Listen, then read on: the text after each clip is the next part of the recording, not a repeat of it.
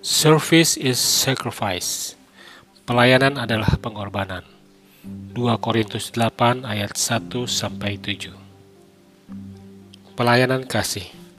Saudara-saudara, kami hendak memberitahukan kepada kamu tentang kasih karunia yang dianugerahkan kepada jemaat-jemaat di Makedonia. Selagi dicobai dengan berat dalam berbagai penderitaan, sukacita, dan meskipun mereka sangat miskin, namun mereka kaya dalam kemurahan.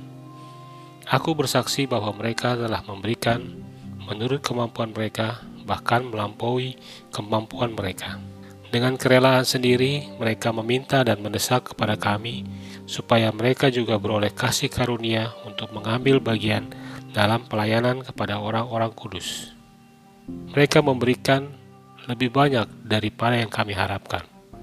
Mereka memberikan diri mereka, pertama-tama kepada Allah, kemudian oleh karena kehendak Allah juga kepada kami. Sebab itu, kami mendesak kepada Titus, supaya ia mengunjungi kamu dan menyelesaikan pelayanan kasih itu sebagaimana ia telah memulainya. Maka sekarang, sama seperti kamu kaya dalam segala sesuatu, dalam iman, dalam perkataan, dalam pengetahuan, dalam kesungguhan untuk membantu, dan dalam kasihmu terhadap kami.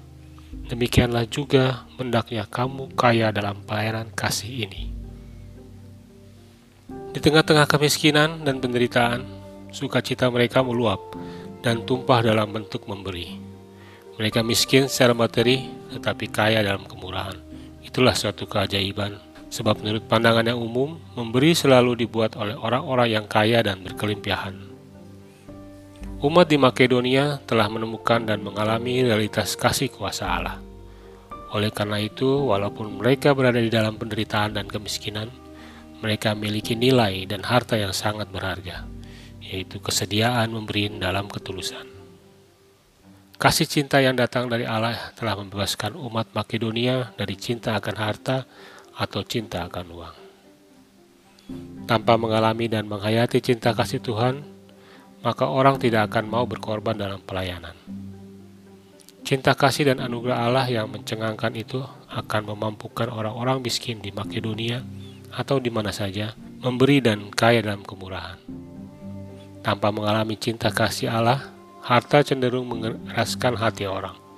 Ia mengeringkan simpati manusia dan membuat manusia senantiasa ada di dalam keresahan. Ia juga bisa membuat orang kaya merasa superior terhadap sesamanya yang miskin. Sebaliknya, kasih Tuhan yang dialami membuat orang-orang kaya peka dalam kebutuhan orang lain. Simpati mereka tidak dikeringkan oleh kekayaan. Nilai kehidupan yang paling penting bagi mereka ditemukan dalam solidaritas dengan sesama, dan bukan kenikmatan yang dibawa oleh kekayaan. Itulah yang terjadi di Makedonia. Itulah salah satu harta kekayaan yang tidak disadari oleh umat manusia. Ia tidak tergantung pada apa yang kita miliki, walaupun itu juga penting. Tapi ia kelihatan dalam cinta kasih yang kita tunjukkan. Seseorang dikatakan kaya atau miskin sangat berhubungan erat dengan lebarnya simpati dan dalamnya cinta kasih. Di sini iman dan kekristenan kita ditantang dengan bertanya, sudah sejauh manakah kita peduli dengan tetangga kita yang bukan Kristen, yang rumahnya digusur, yang hidupnya dalam kemiskinan tanpa saudara dan keluarga.